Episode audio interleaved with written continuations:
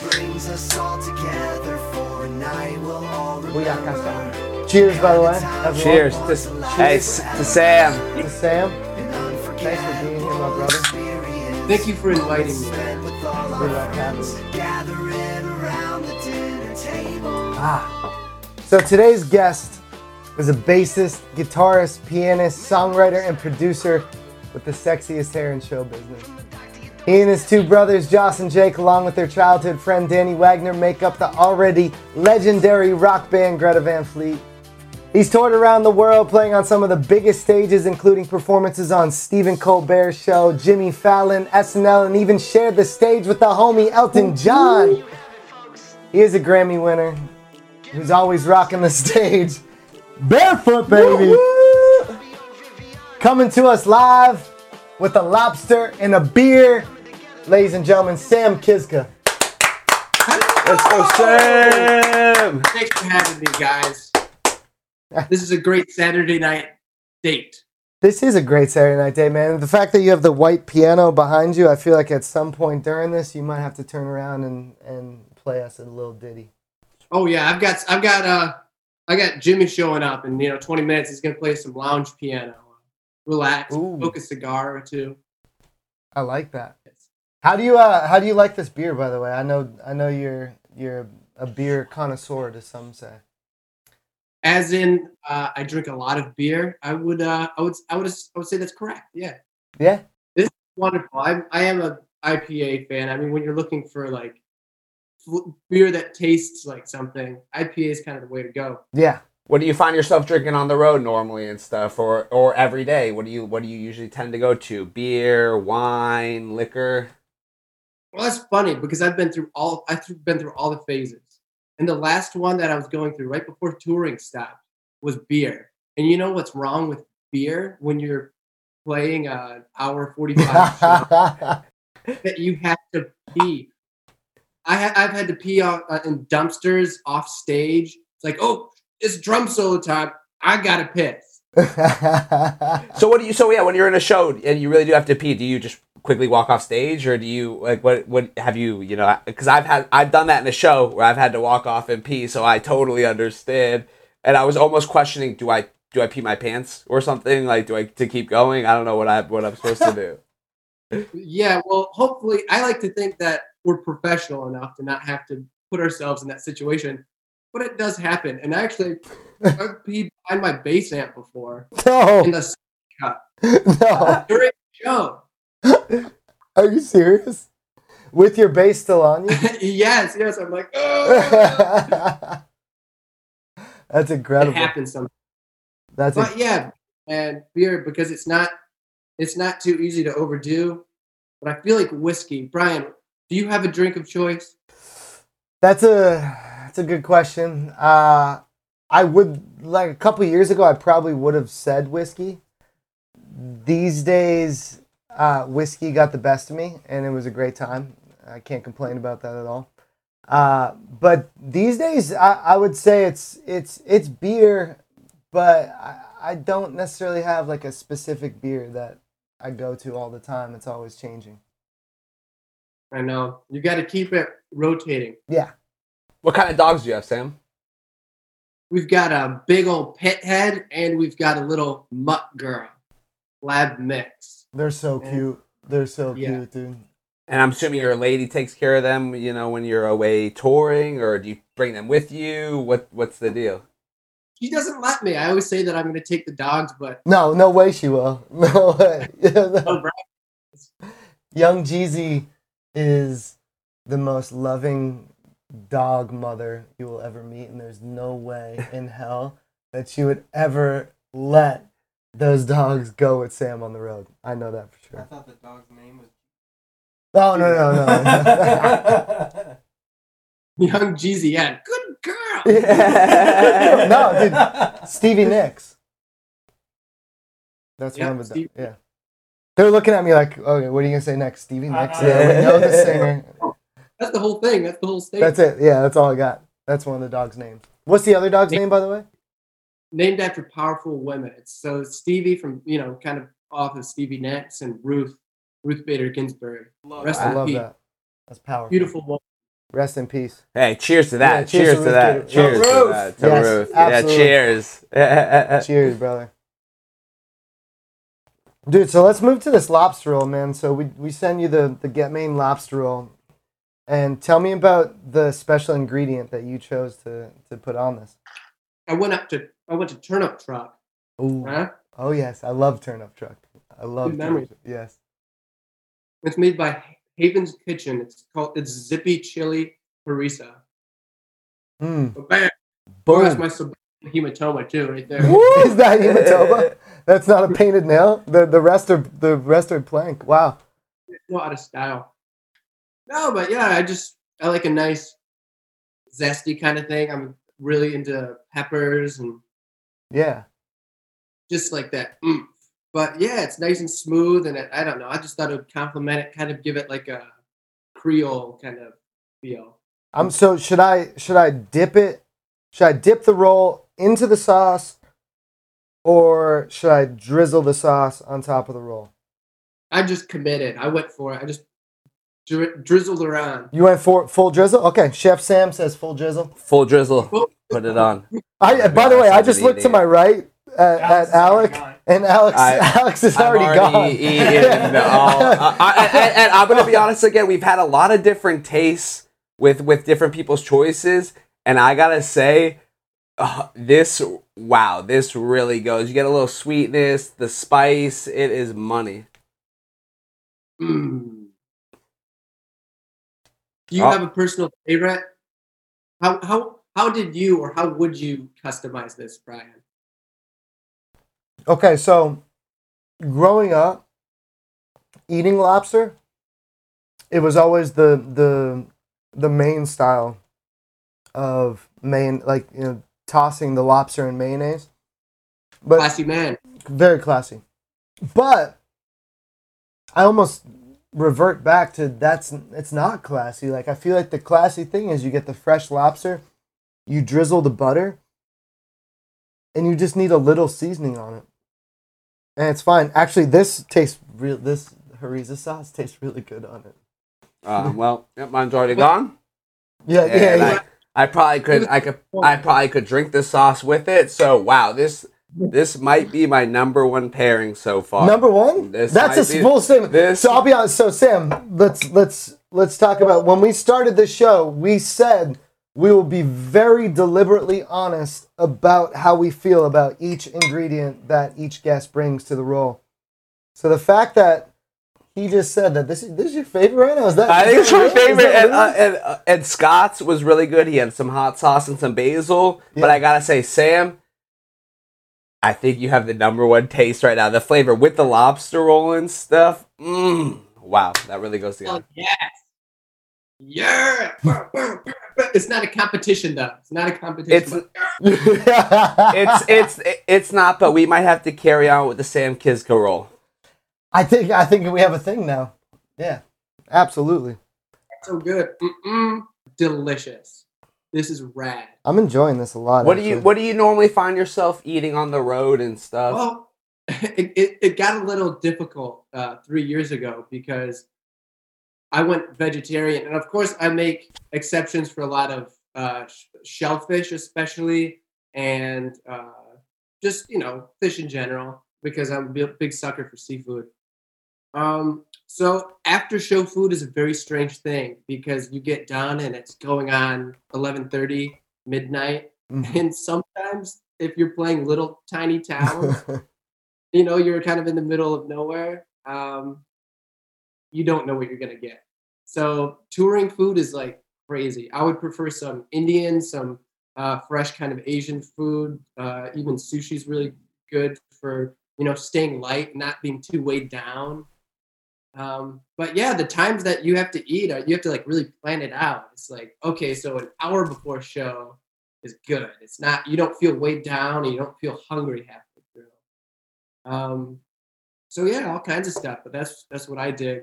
I mean, I love food. Uh, I think that's one of the best things about traveling around the world is t- getting other people's uh, interpretations of uh, what food is and what food means uh, to the culture and uh, the home. What have you missed the most since this past year, obviously you've been off the road because of the the crisis.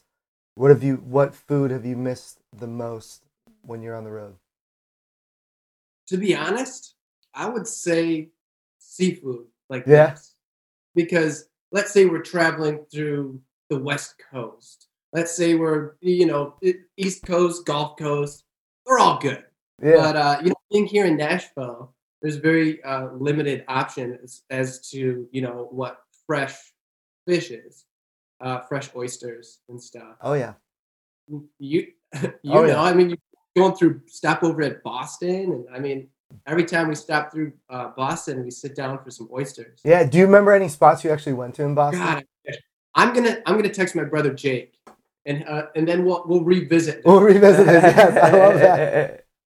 this. What about growing up, where you guys grew up in, in Michigan and stuff? Did you have any favorite spots? You grew up in a really small town, right? It was Franken. How do you pronounce it? Yeah, Franken, Frankenfurth? Frankenmuth. Or Frankenmuth? Frankenmuth, Yeah. Yeah. super chicken.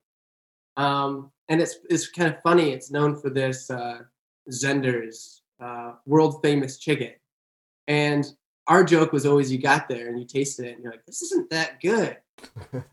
It's not. They never said it was good. It's just world famous. Oh, they just they had the title. Great branding. Great branding. Can't get Good job, guys. Yeah, well done. Well done. But no, I mean around us there really is not much. There's a new development in Frankenmuth, new as in like three years or so, called Prost. And uh, every time I go home, that's a place that I find myself uh, getting into. Because you know the Midwest, I mean, there's just not a lot of uh, kind of vegetarian ideals there. Yeah, It's is very is the Prost based off of isn't that Cheers in in German? Yeah. That's Pro. Yeah. Okay. Prost. Prost. Pro, hey, pros! Prost. Cheers, my brother. What's up, guys? As always, thank you for listening, and I promise we'll get back to the episode right away, but I want to let you know about something special we're doing. Here at LMB, mental health is very important to us, so we've collaborated with today's guest to create a custom t shirt based around subjects that we've talked about in this episode and other important topics in their lives. If you go to our website, lobsterandbeer.com, you can purchase the t shirt, and 100% of the profits this month will go to a mental health organization. Now, back to the episode. And with that being said, and where you grew up, and I feel like again we've even seen it here a little bit. I feel like you guys and you yourself, you have a real rebellious vibe to you and stuff. Yeah. Did that kind of come from, you know, the you guys wanting to build that in your rocker image and homage to the old school people, or did that come from you guys growing up and where you grew up from? I think the latter. I think um, sometimes I feel really silly talking about social issues that are very much real Yeah. um, because I came from such a sheltered community uh, with so much opportunity, and I mean, we got out here in the in the real world very quickly. I mean, we were playing bar rooms at 13 years old, uh, like real like real ugly stuff. But but at Um, thirteen, so you were playing for what, like thirty year olds and stuff, rocking out. Oh yeah, probably probably much older than that. lots of drugs. Uh, like you would walk in the bathroom, and you- I, you know, I saw people hit and blow off the toilet seat uh, at like 12 years old wow. in a little White's bar in uh, Saginaw, Michigan. Um, where was I going with that? Oh yeah, but I think I talk kind of talking about opportunity. Um, but once we got out into the, the, the world with this great opportunity to you know go out and uh, be a part of this global society and uh, having a way to go and see different cultures and go to see how different people live and the, the poorest of the poor and the richest of the rich and everything in between and uh, I think that's kind of uh, the job of uh, of an artist is to understand uh, the social climate, the political political climate, and uh, be able to talk about these things. Perhaps not provide answers. I mean, that's not our job as artists to provide answers.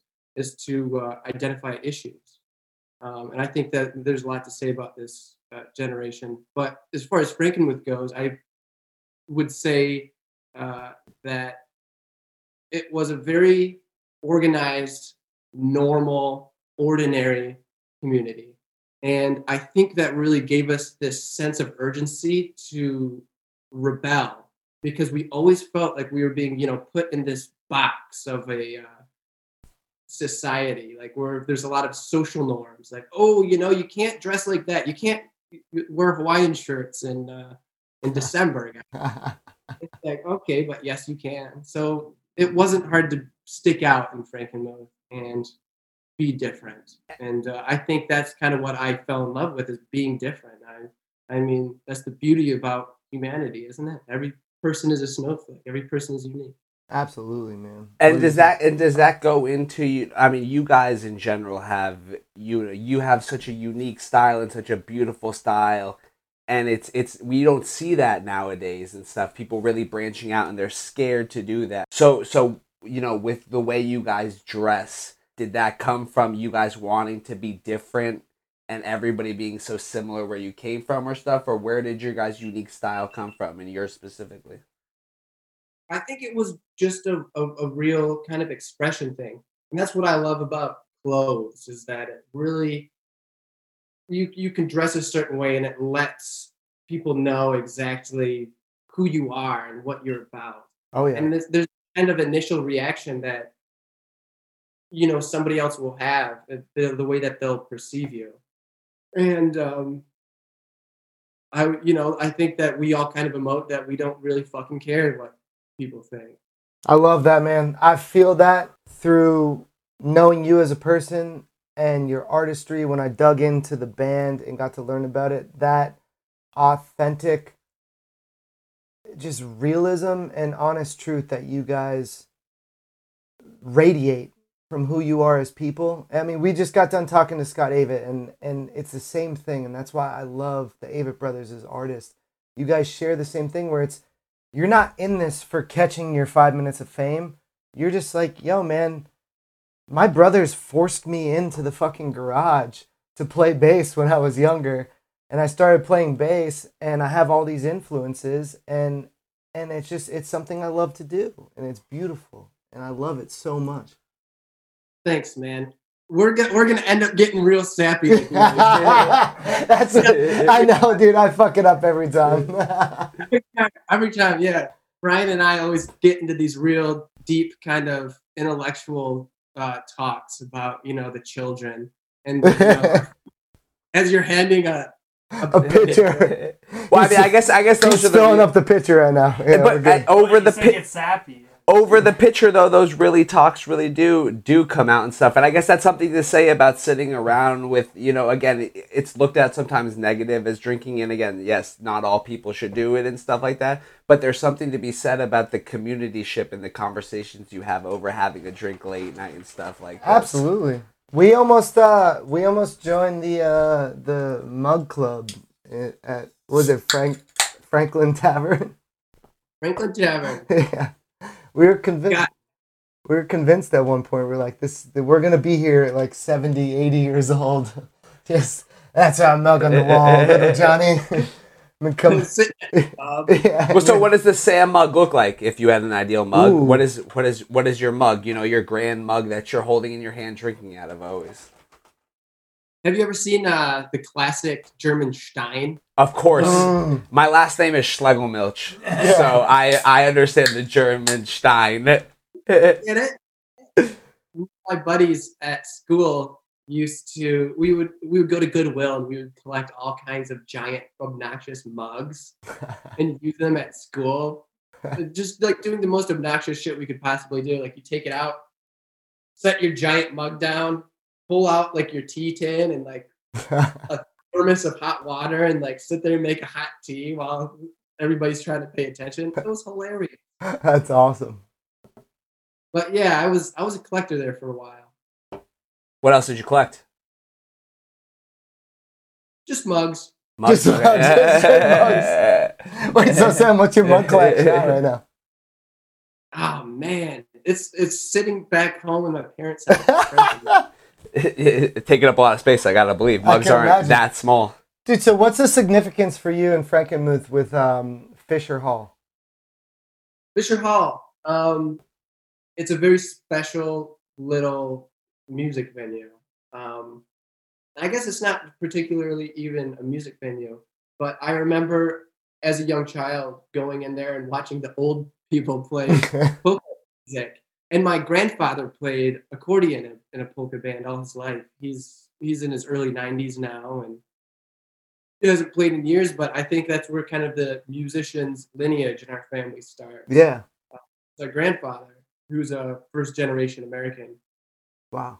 Um, so I remember going there and having this kind of this wonderful experience, and then coming back to it much later in life. And we uh, there's something so distracting going on. It's a train horn, but I know it's an E flat because it's in the same Really? key. That's amazing. is it really? Is that is that E flat? Is it Can E you play it? Yeah, match it to him. Yeah. Match it to him. Anyway, we'll get back to the piano. That's incredible. Um, Is that a But that's yeah. that's an East Nashville train flying through right now? yes, it is. Yes, it is. And also, it's raining like hell, and I just got a flood warning. So if the house starts going sideways, you know what? Yeah. so I've been there. beer in one hand, sliding down with the water. yeah. the Hey, other. don't let the beer go down. By the way, That's- you know when you're like drunk and you like fall, but somehow the but somehow you keep it up. It's like this was more important than my head. And again, though, know you you as a rocker, I feel like you of all people know how to take care of a beverage in any situation and how to you know carry a beverage in any situation possible.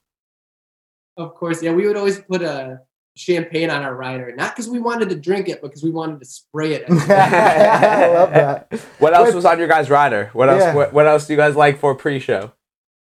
well, we used to do uh, fruit plates, but we didn't eat it because they always, you know, put sugar on the fruit. So Oh, we yeah. switched to a vegetable plate, which we also don't eat. Because it's not. Yeah, it's not fresh. We've I've done the same, and it's never tastes that good. No, and then blue M and M's. No, you should though. What?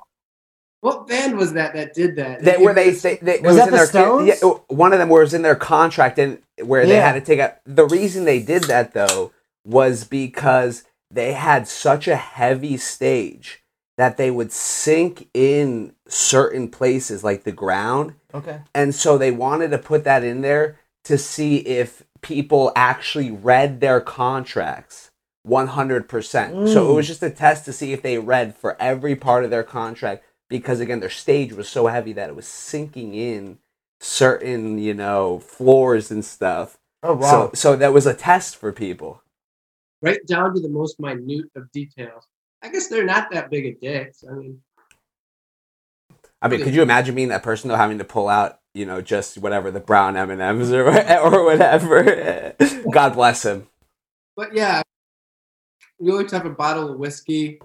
Um, I used to be really into gin and tonics, but that ended up poorly one night. So, and you know how that goes, right? What's been your favorite place since of all the places you've hit to, that you've traveled to? I don't care where I am as long as I'm with Brian.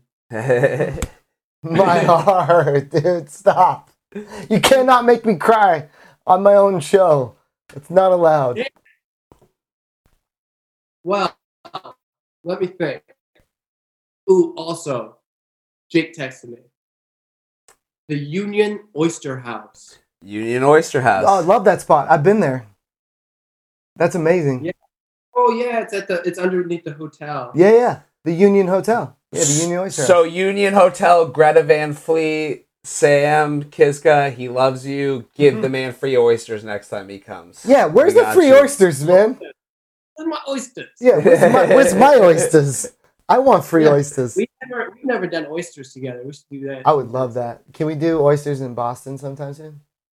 Oh yeah, man, let's do it. I do want it to be known though that we're gonna be doing some cool shit together. Um, you and I, Brian, in the in the coming years. Yes. Uh, you know, we and I'm more talking to uh, an audience right now, but uh, when you're a musician, it's really weird because you don't go to work. You just kind of hang out with people, and you you, you have to spend a lot of alone time thinking and uh, creating.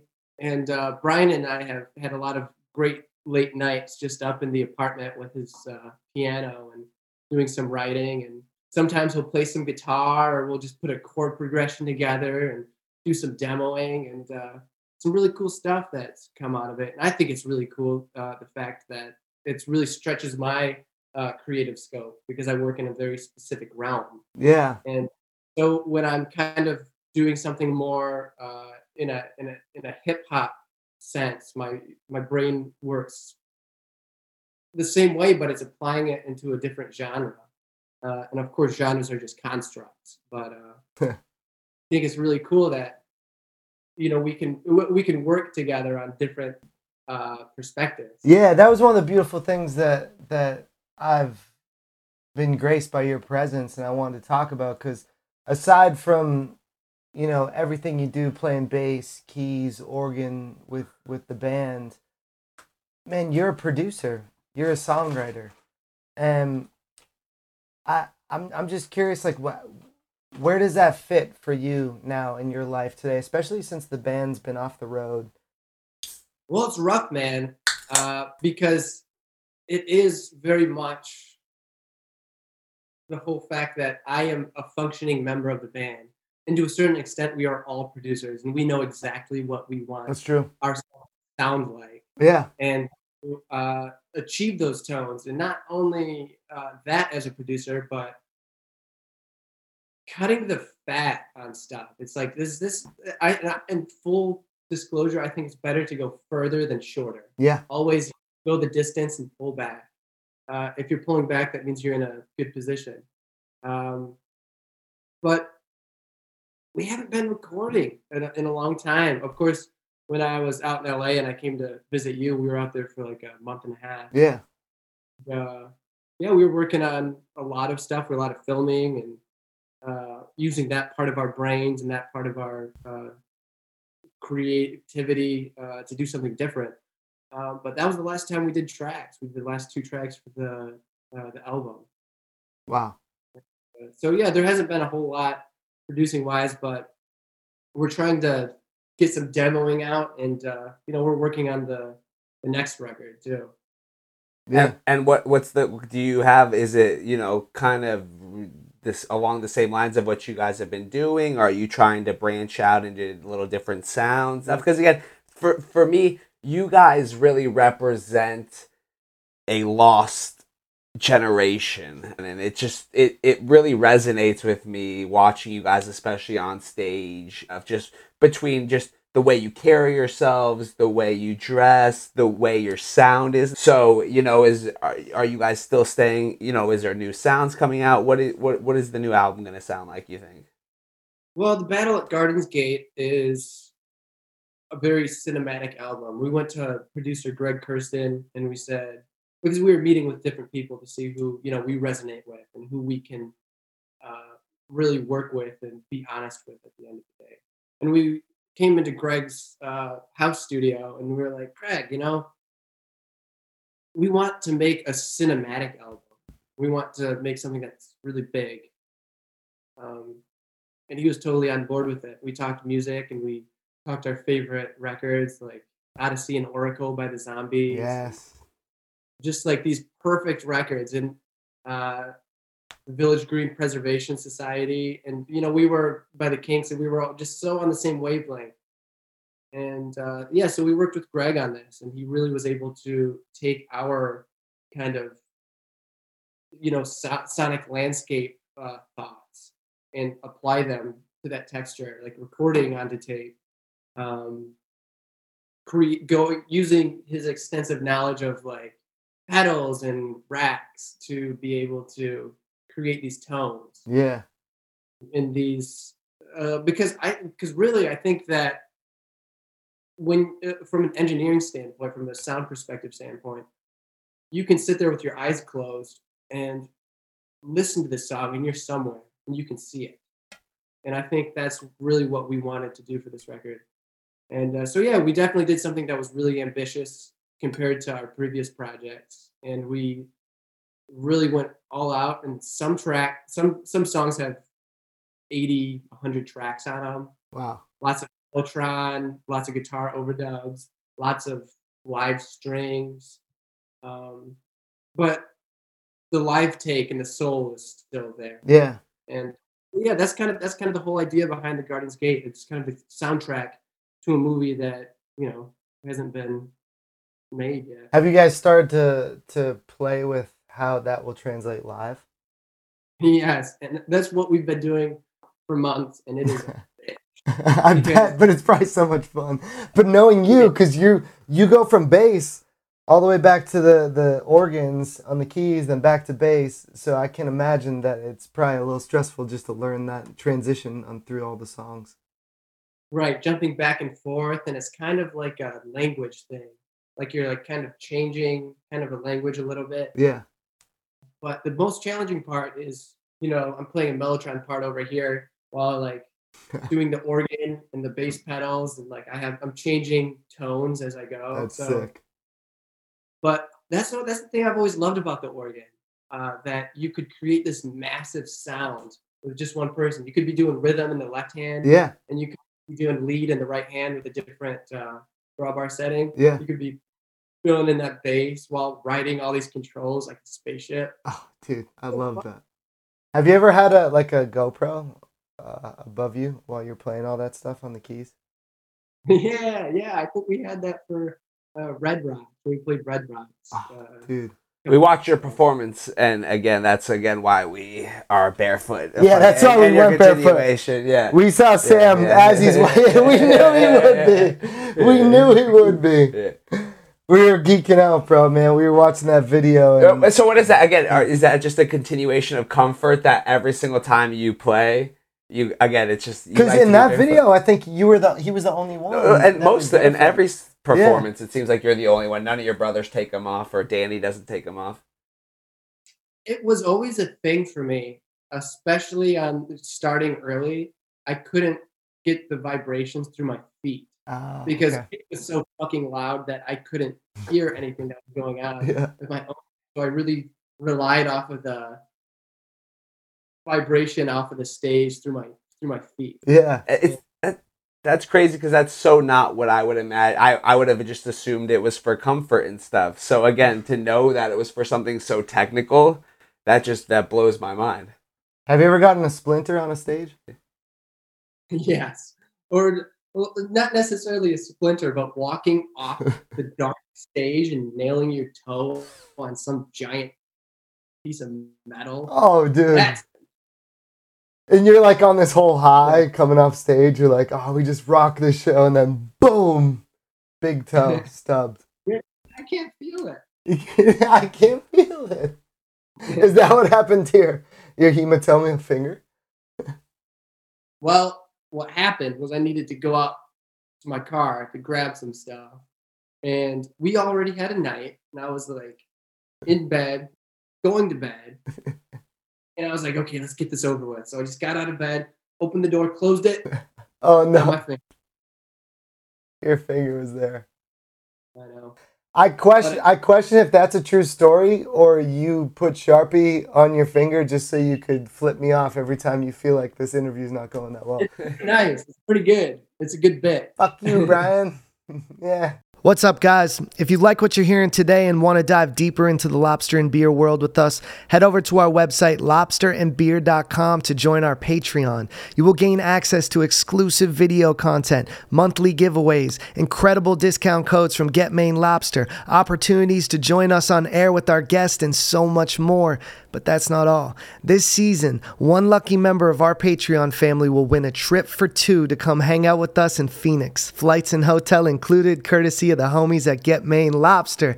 We'll bring you out to some of our favorite breweries in town and, of course, eat some lobster rolls together. So don't miss out on this opportunity. Head over to lobsterandbeer.com to join our Patreon today. And now, back to the episode. Can can we go back? Can we go back real quick though too? And I remember hearing a story about how your brothers used to have to drag you into the garage when you were young, and you were the one hesitant one. Did you have an idea of you wanted to do something separate when you were younger, or you know, music wasn't your passion, or what was your hesitation there? Yeah, man. I wanted to go into astronomy. I wanted to um, study the stars. I wanted to find new planets. Um, I really wish I could have been part of the generation that has an opportunity to go to Mars. Which, by the way, they're alive right now. It's happening. Elon. It's happening right now, which is incredible. It's been so cool to watch. The rover It's amazing. landed.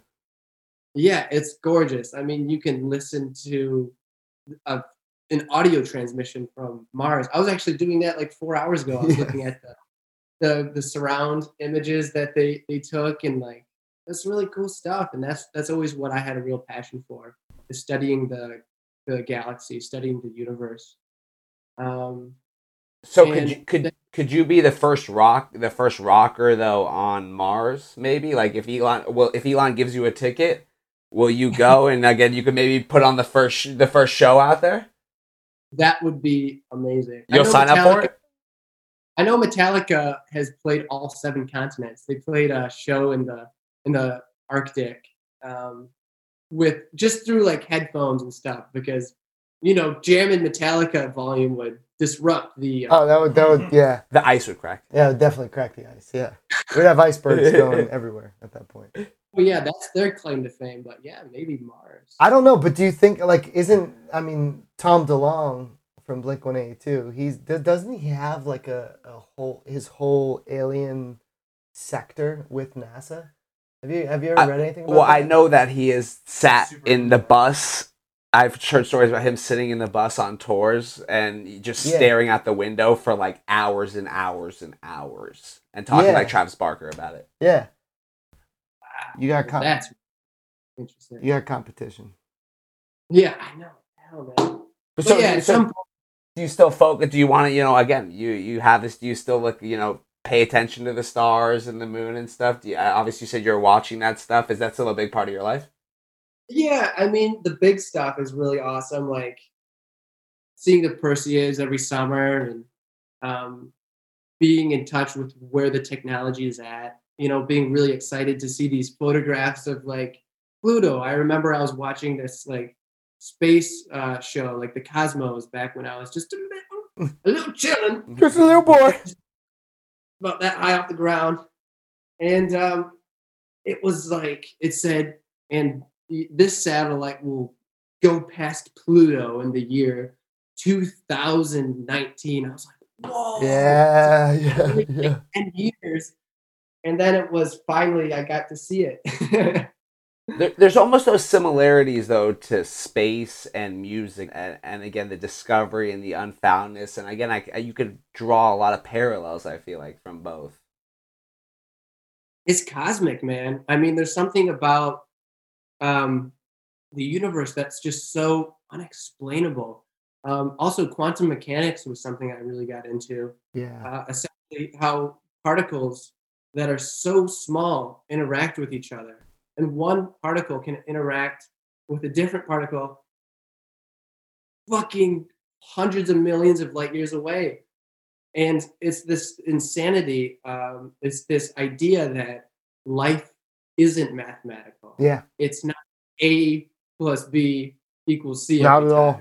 yeah, and that and that's something that you really have to be uh, with as an artist. Um, as somebody who is an expressionist. Um, and brian i mean you know this better than just about anyone. Um, and it goes back to what we were saying earlier everything is its own independent case.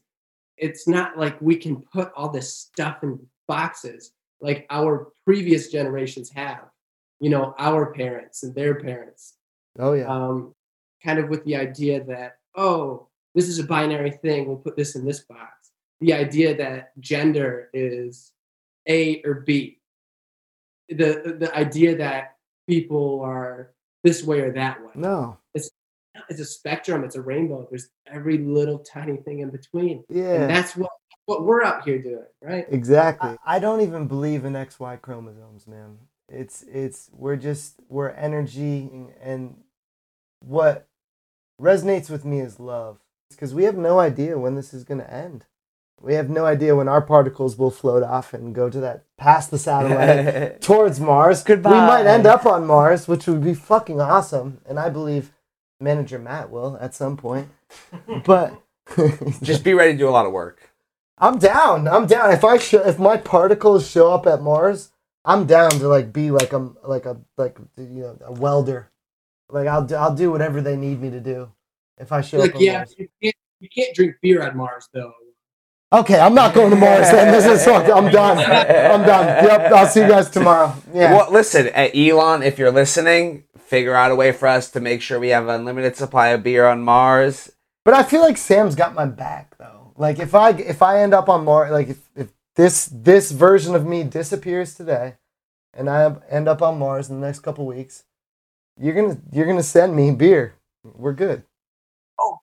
Yeah. It'll only take three years or so to Yeah, get there. deliver. So you might have to keep it on a little cool. Can you imagine that that truck just floating through space? like it's like it'll be there soon. You're just sitting there like, oh man, I ain't, I don't even remember what hops taste like at this point. You just see it coming towards you. You're like, man, I wonder if there's a lot of beer on that planet. the, the wondering. Let's get back like two minutes, man.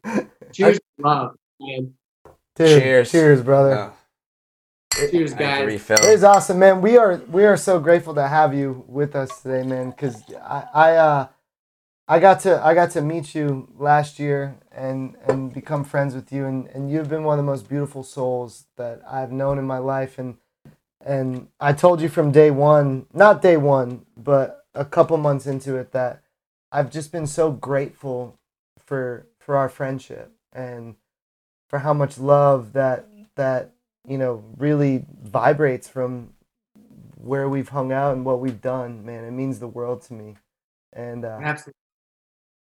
I mean, we both went out to LA with this kind of non-committal idea of what we were going to be doing or why, and uh, I think we found great comfort in you know each other. yeah i don't know if you remember the first time you came over dude you were hungover. You were rocking shades. You came into my crib. We were having a uh, uh, i don't know what it was like a brunch party or something. Soiree. a soiree. Of s- a soiree of some fancy, sort yes. fancy. and you rolled in rocking shades. And i had no idea who you were and you were just rocking the shades. I think at the time you were like i'm just actually really hungover right now. And You're like, this is a dick. no i i uh i that from that moment on when we started talking i just it, i i felt an energy from you that was really special Well, here's another quick question too that I want to know about. So after I think you, I, I read or saw you guys after your first album, you guys rented a house in the Chattanooga Hills that was supposed to be really haunted, like a cabin or something. What I, I gotta believe you have a wily take. What's your take on you know ghost spirits? Did you have any crazy interactions there? Oh hell yeah! that was that was a very very interesting place. I I've never been anywhere quite like that, um, with that kind of energy. Um, yeah, it was high up in the hills, and you go out on the deck, and all you see is billions of trees, like more trees than you could ever imagine, rolling over these hills, and the sunsets were gorgeous, and I mean, it was it was the most scenic, beautiful thing. But when the sun went down, the strangest thing started happening. As lightning's flashing, it's like, oh, very spooky. but no, it was, it was it was a very very energetic place, and we did a we did a lot of great work there. We wrote some of our favorite songs, like "Age of Man," off of uh, the last record, and there was a lot of strange energy around. There were, and of course, there's a lot of pictures of like from the 1850s hanging on the walls. oh shit That's really creepy and yeah, you would hear noises and you would feel a presence.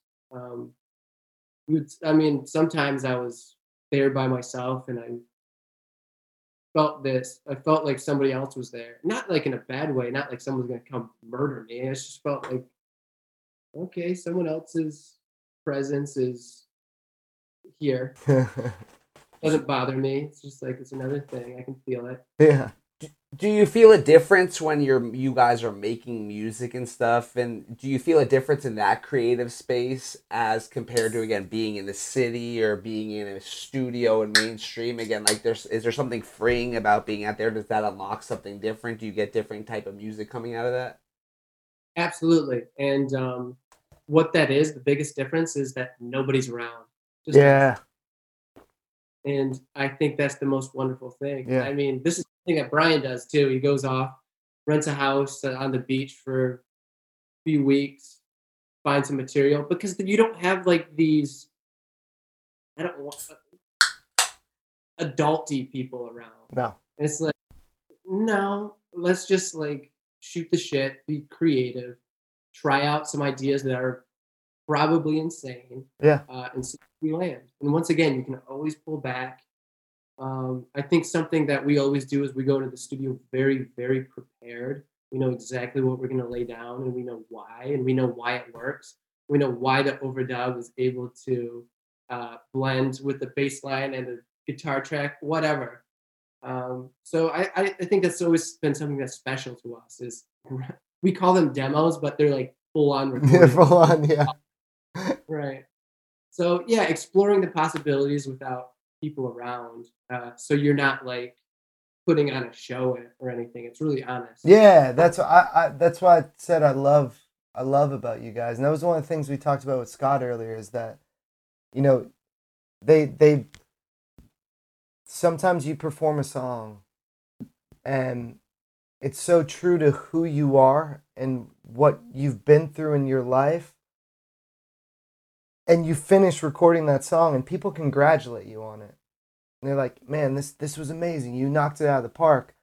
But you're sometimes you're sitting there and you're like yeah i had to live so much life and go through so much turmoil for this to come out of who i am for me to play this bass line keys line to sing this line whatever it is to go through that. And you know sometimes it's there's such a juxtaposition there with like you know playing as an artist and and wanting to to almost you know to get a reaction from a crowd but at the same time it's like just being who you are.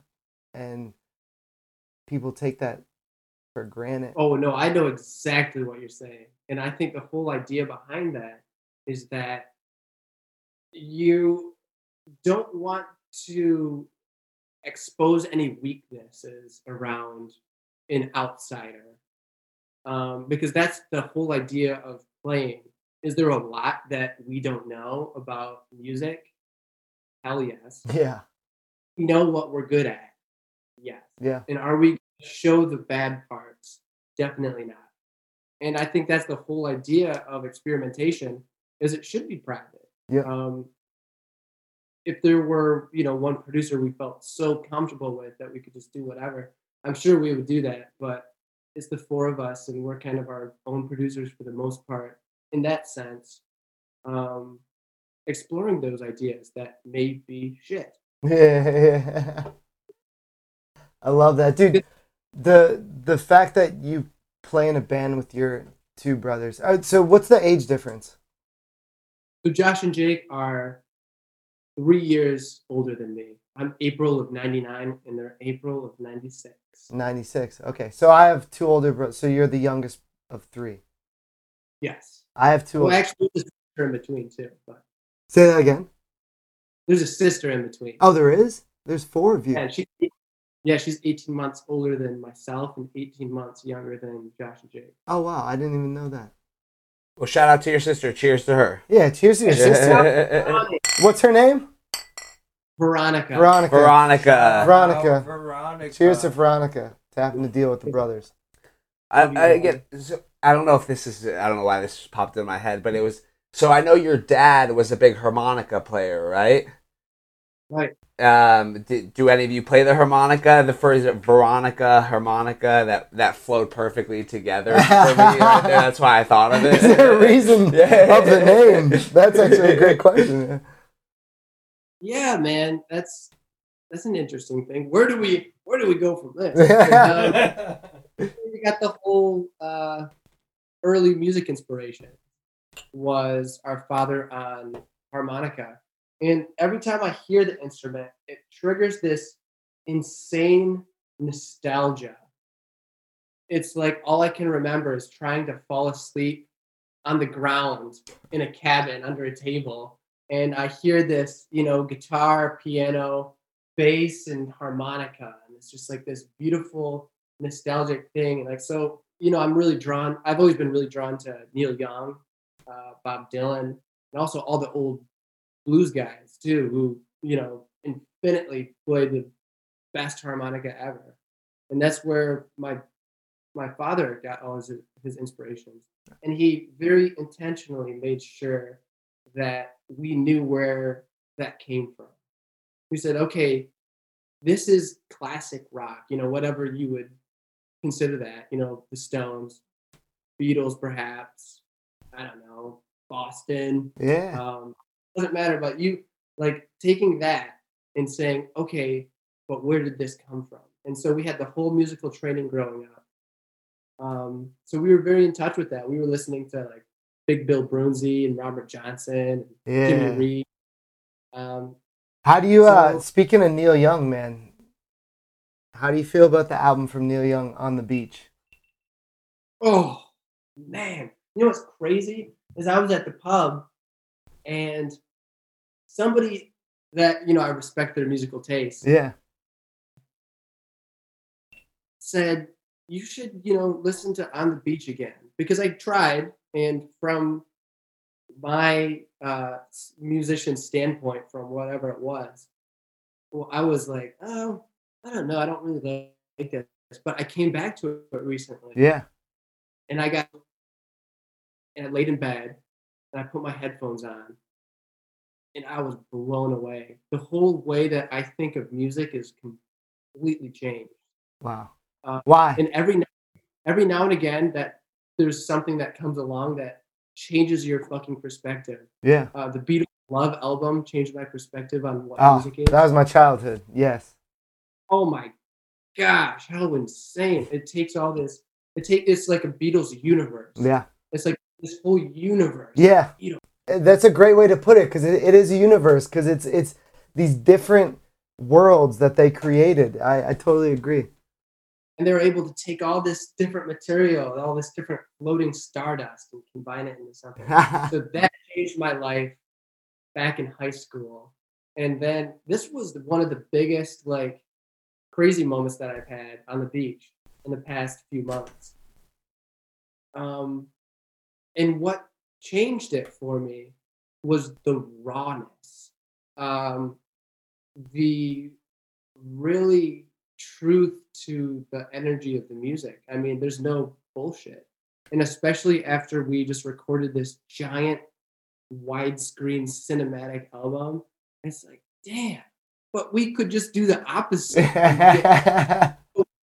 It's so true. Like um listening to revolution blues yeah.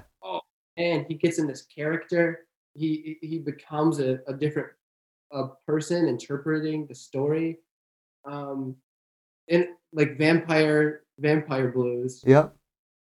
um, there's this crazy thing that happens in the track where somebody's going, yeah.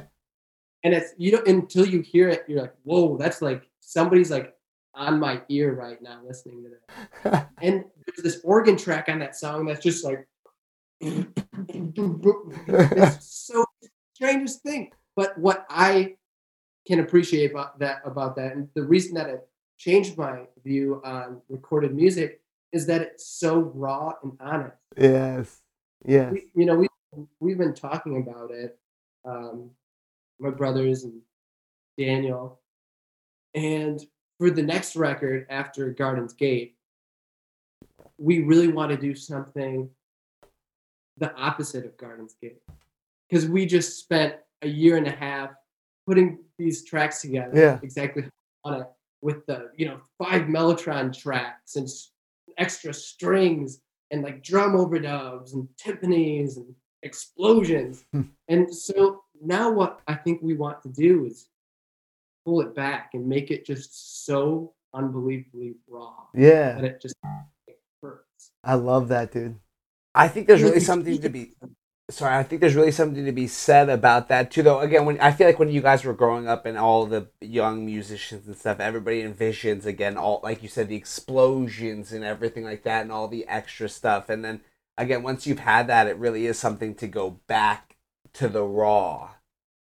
And and I Totally. think that's the most beautiful thing. Yeah, so I mean that's the that's the idea for now. I mean, I guess the Beatles did it, you know, let it be. Oh yeah. They said, "Hey, you know, we got to let's scale it back a little bit." Yeah. After four or five albums of huge production, they're like, "But wait, where did we start?" Exactly. Yeah. You know that Black Keys album, uh, Magic Potion? Oh yeah.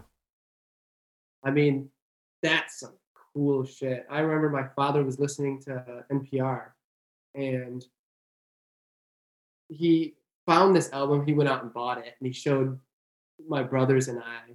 We're like, whoa, this is really cool. It's just guitar and drums. Yeah. It's so cool. I think it's perhaps the best Black Keys album. My dude, I, I have one last question for you before we all just hang out and have a beer together. If there was an autobiography written about you today, what would the title of it be? Yeah, that, yeah. Just way way to lay a real easy question on me. Take your time. We're gonna, cause then we're gonna we're gonna write this for you. Yes. Well, okay, so if I if we, if I had a biography written about me, what I would hope that it is is kind of let's say the the rebirth of humanity. Because I very much do think that's our generation. And I think that Yeah. actually so I had this thought. And Brian, I think I did tell you about it when I was in LA, but the whole thought was I was sitting there in LA in the morning, went out, you know, there's ashes falling from the sky. And I sat there for a while, and I, then I was bash, I was like, um, I was kind of irritated at the fact that um, some dude, some scientist dude or whatever, gave us uh, the moniker Generation Z. Like, what the fuck is that about? Like, Yeah. this, what is this? The end of humanity? Are, are we? Does this mean that there's no hope that we're all gonna just perish? Because I do think sometimes, Yeah. and then I sat and I thought a little bit more, and I actually came to a lovely conclusion that Generation Z is actually a very poetic and appropriate title for I think who we are. Because we're not the last generation. We're the last earthbound uh, generation. We're the last generation Yeah. to say, uh, like we were talking about earlier, like uh, uh, whatever it is, uh, gender norms, races. I mean, throw it out all the, throw it out the window, man. I mean, we're all we're all human, and like we were talking about earlier. Yeah. I mean, love is that third dimension that we have. Love makes uh, humanity uh, work, and I think that we're the final generation that is uh, bigoted in some way. I think that we're we're the ones to set up the rest of humanity, and uh, God, I hope uh, we can make stuff work and we can understand each other, each other and love each other, and you know, stop war and stop hate, and uh, put this all aside because there's so much art that we have to produce and there's so much love that we have to give. Money. yes. On the new beer TV. cut, cut everything. we want to last forever. An unforgettable experience. Moments spent with all our friends. Gathering around the dinner table.